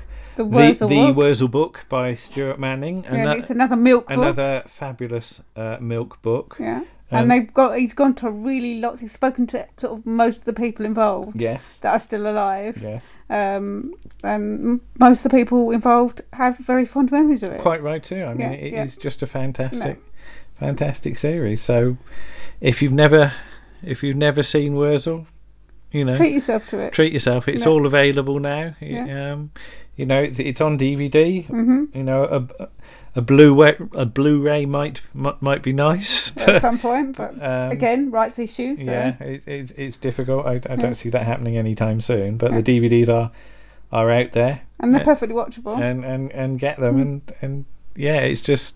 It's just Hmm. and it's fantastic a little bit series. of John Pertwee. Yeah, magic. I mean, yeah. He obviously Per- Per- really enjoyed Pertwee, doing it. Belden, Una Stubbs are, Yeah. your, are your sort of trio of, Yeah. and that that's such a strong, Yes. strong cast. Yes. And But you will watch it and wonder why Wurzel likes not Sally because she's so horrible to Yeah, him. yeah, yeah. You, you, you, yeah. Go back. Go go to Dolly Closepeg. Yes. Wurzel. It's it's, it's She loves you much yeah. more. Okay, and I think we'll round round it up there, Yeah. and uh, I think that's this issue just about done. Blimey, issue eleven then. Yes. Oh, well, Here we come. Here we come. See you all soon then. Bye-bye. Bye bye. Bye.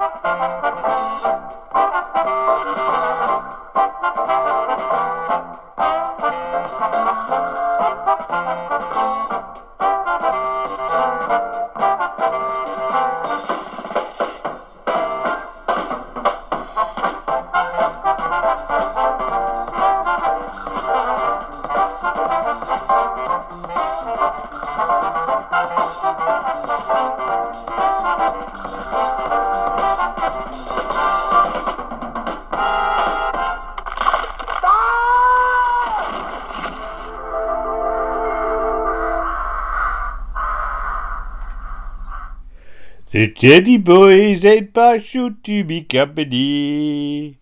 They don't like all their antics to be seen.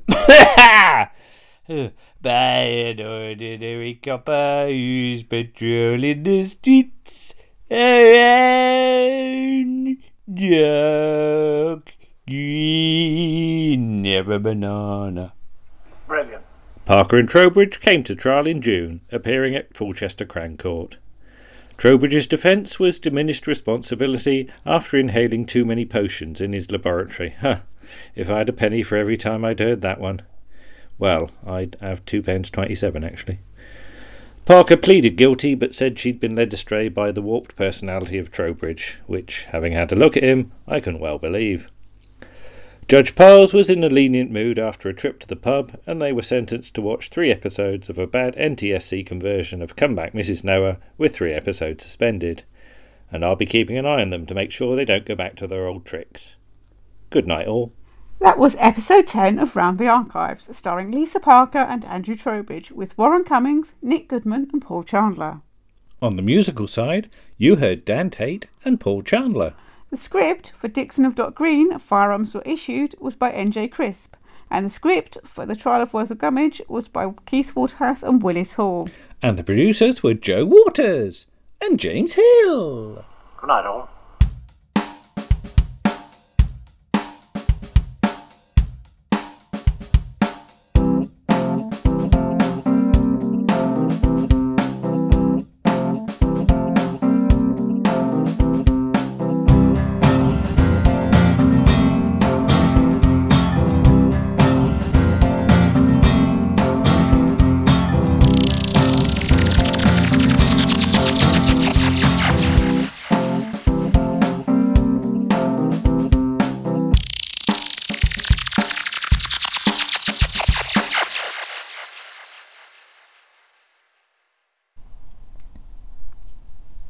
Good evening, all. Recently, we've been having a noticeable rise in unlicensed podcasting in Dock Green. Usually, they don't cause much trouble. Often, it's just a couple of youngsters that are droning on about YouTube videos and the like. Martha, you ran past me. Good evening, all. Recently, we've been having a noticeable rise in an unli-li-li-li-li. Good evening, all. Recently, we've been having a noticeable rise in unlicensed podcasting in Dock Green. Usually, they don't cause much trouble. Often, it's just a couple of youngsters that are droning on about YouTube videos and the like. A swift clip round the ear, and they soon learn the error of their ways. But now and then, you run into some right nasty pieces of work. Take the cakes, the cakes of Parker and Trowbridge. They've got some nasty cakes.